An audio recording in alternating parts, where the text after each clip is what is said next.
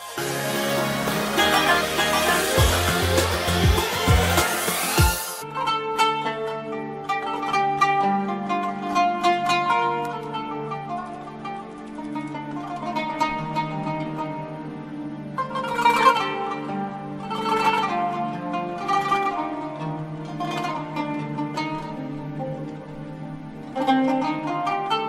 الله الرحمن الرحيم. الحمد لله والصلاة والسلام على سيدنا رسول الله وآله وصحبه ومن والاه. مع سيرة المصطفى صلى الله عليه وآله وسلم حتى تتنزل الرحمات على هذا المجلس المبارك من عند الله فإن الرحمات تتنزل بذكره صلى الله عليه وسلم وبذكر سيرته الكريمة الشريفة. وعلى كل من يسمعنا بعد ذلك من خلق الله تتنزل السكينة على قلوبهم بذكر ما كان من شأن النبي المصطفى والحبيب المجتبى صلى الله عليه وعلى آله وسلم تسليما كثيرا. نعم رسول الله صلى الله عليه وسلم كون مجلس حرب أعلى من أجل مواجهة ما تسامع به وما أوحي إليه بشأنه من أن القبائل كلها تريد أن تنتهز الهزيمة التي حدثت في أحد للقضاء المبرم والتام والنهائي على دولة الإسلام والمسلمين. ورسول الله صلى الله عليه وسلم مؤيد منور ومنور. فهو نبي ونبي فعيل تصلح للدلالة على الفاعل والمفعول. يعني منبأ ومنبئ. فهو منبأ من عند الله ومنبئ للبشر. فهو الواسطة الحقيقية بين الحق والخلق. أداء. وليس هناك واسطة بين الخلق والحق عبادة. ولكن هو الذي يوصل الرسالة فهو الواسطة بين الحق والخلق ولا واسطة بين الخلق والحق. رسول الله والمجلس الأعلى وفيهم سلمان الفارسي الذي اقترح تقنية جديدة يفعلها أهل فارس في الحرب بأن يجعلوا الجبل خلفهم ويجعلوا خندقا عميقا أمامهم. اقتنع بهذه الفكرة وبدأ في التنفيذ لأن هذا يأخذ وقتا وهم لم يتحركوا بعد من مكة. ولم يتحركوا بعد من الأماكن المختلفة التي تواعدوا على مواعيد.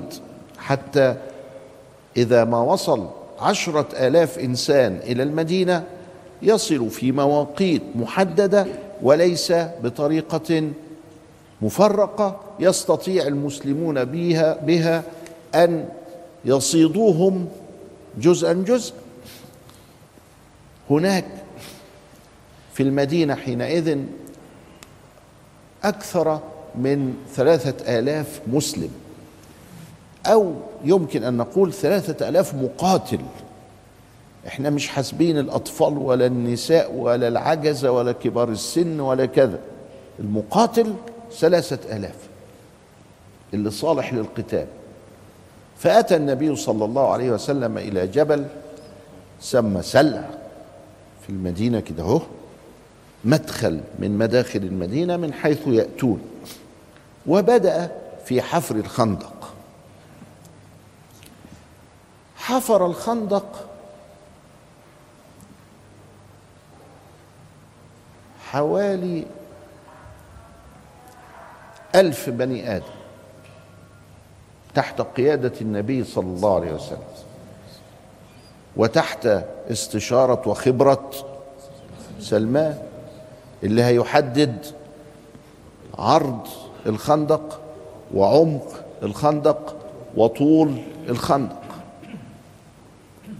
وكما ذكرنا فإن الخندق مصنوع من أجل ألا يستطيع الفرس أن يقفز عليه. وما دام الفرس لا يستطيع أن يقفز عليه فهذا معناه إن الإنسان أيضا لا يستطيع أن يقفز عليه.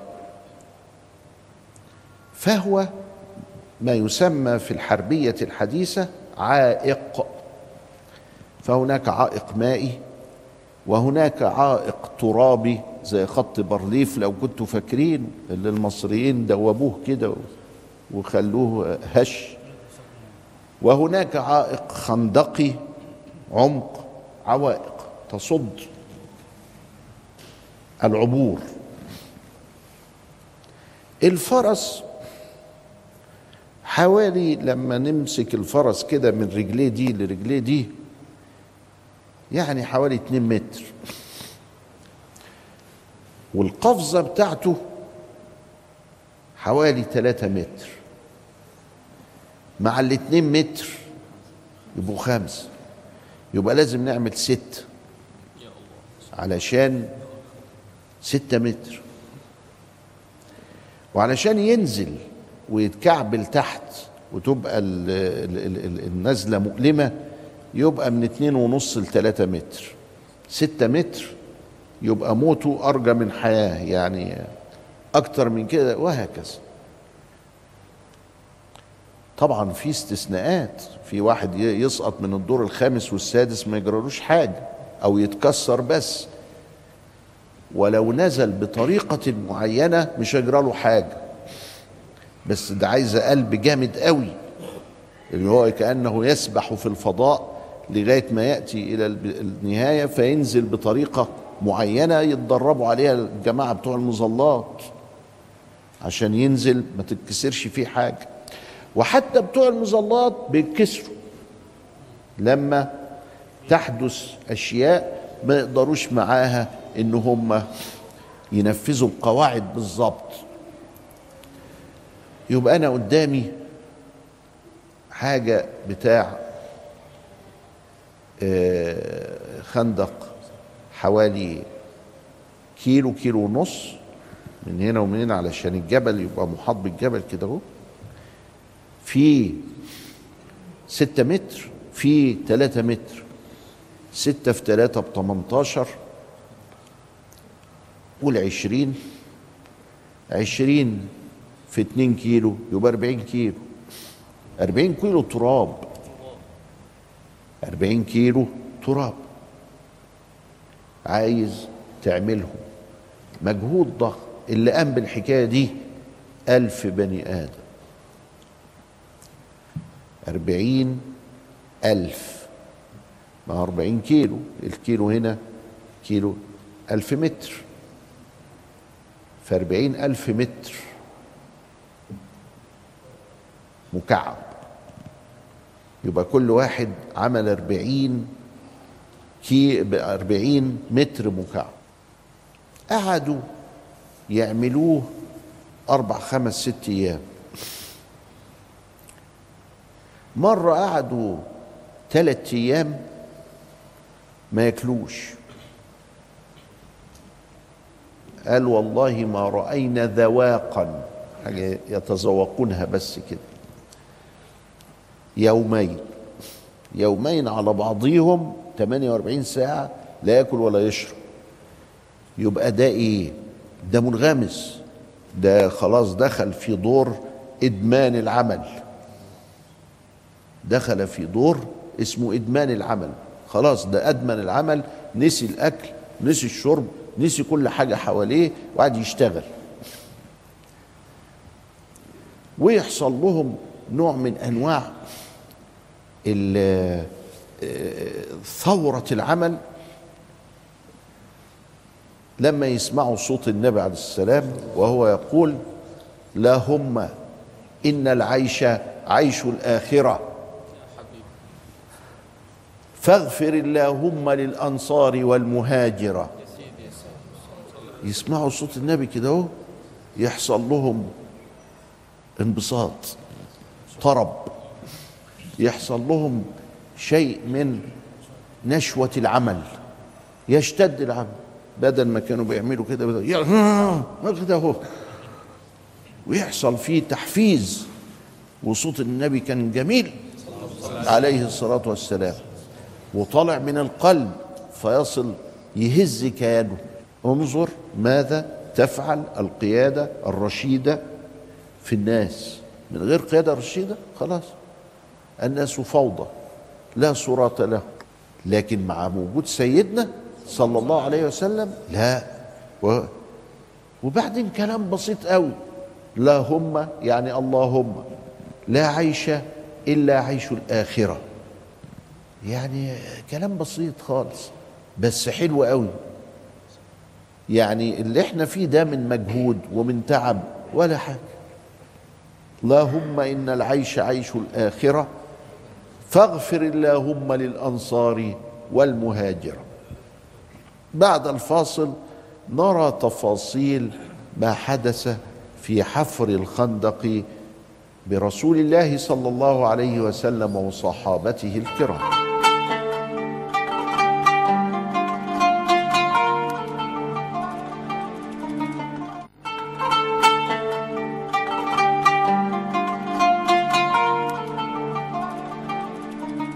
بسم الله الرحمن الرحيم الحمد لله والصلاه والسلام على سيدنا رسول الله واله وصحبه ومن والاه نحو الف رجل كانوا يحفرون الخندق مع رسول الله صلى الله عليه وسلم وهذا الذي خرج من الخندق من الاتربه جعلوه في مواجهه المشركين حتى يكون حائلا ثانيا بعد الخندق.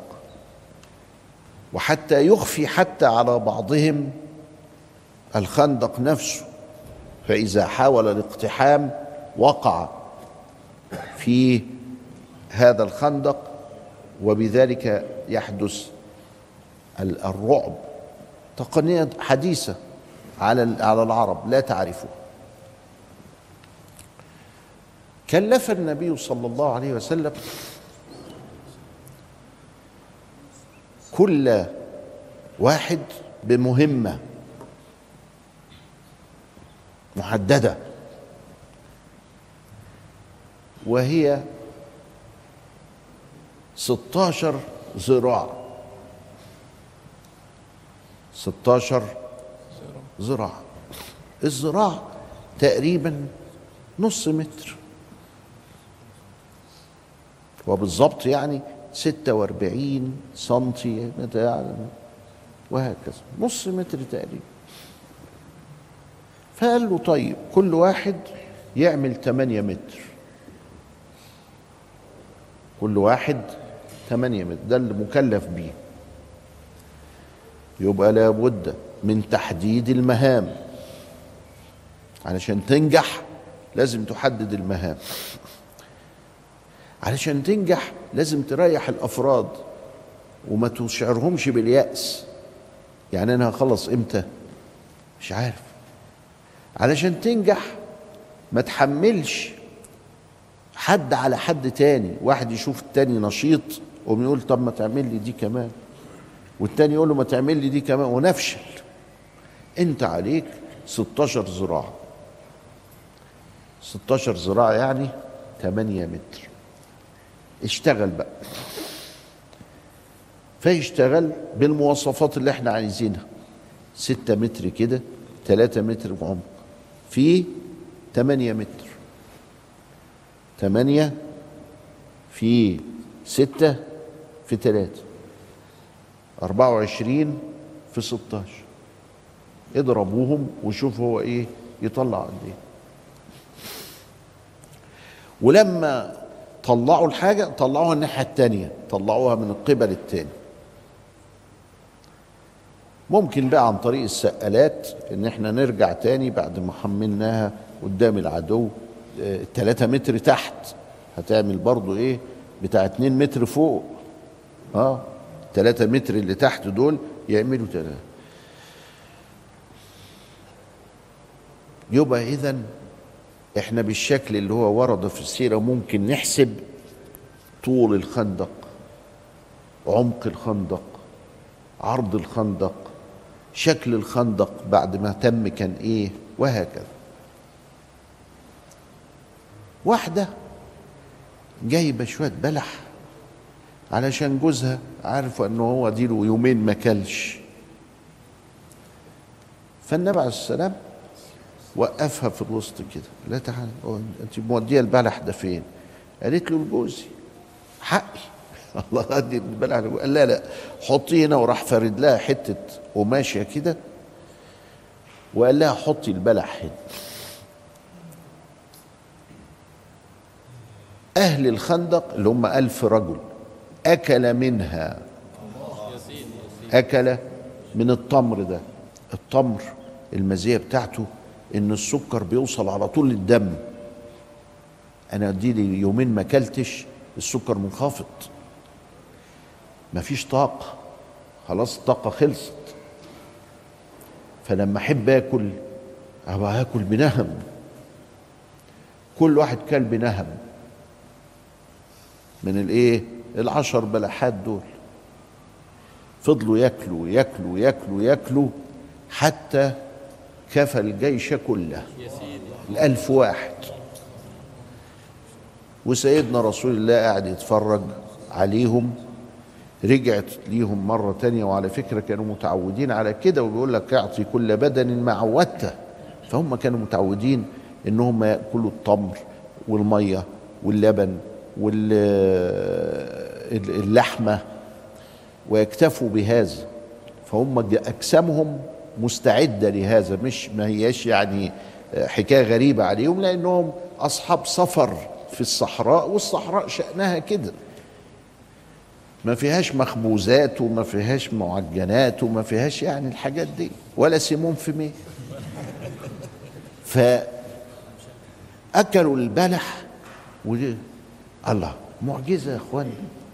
آية من الآيات. فالنبي صلى الله عليه وسلم كان صاحب آيات كثيرة. ولذلك كان يقول لهم كيف تكفرون وأنا فيكم؟ لما أنتم شايفين بصورة مستمرة المعجزات والآيات. كيف تكفرون وأنا فيكم؟ وهم بيخبطوا. ام كديه كديه دي يعني إيه؟ حتة صخرة صلبة. كذا إلى آخره. قالوا يا رسول الله دي مش قادرين عليه وقاعدين نخبط فيها. كل ما نخبط الفاس يطير اللي وبعدين دي تحتها ما تحتها. فكده بالشكل ده ممكن ينزلوا عليها ويطلعوا الناحية التانية. وتبقى دي منفذ وصغرى. فاكرين الصغرى اللي حصلت في 73 دي تبقى صغرى دي. ويلتفوا علينا ونتهزم فلما تقرأ كوديا ما تفتكرش إنها حاجة سهلة. لا. إن الله يحب من أحدكم إذا عمل عملا أن يتقنه. لو تهاونوا في دية كان خلاص خلص الخرم كل المجهود ده هيروح عشان الكوديا دي. عليه السلام خلاص إحنا كده خلصنا الأسباب القدرة القوة. لا يتبقى بعد ذلك الا أن يتدخل الله سبحانه وتعالى. وهكذا نراها حتى رأينا هذا في حرب 73 رايناه لما أن ضيق علينا بعدما اتخذنا كل ما أمكن أن نتخذه راح ربنا فرج وبالتكبير انتصر.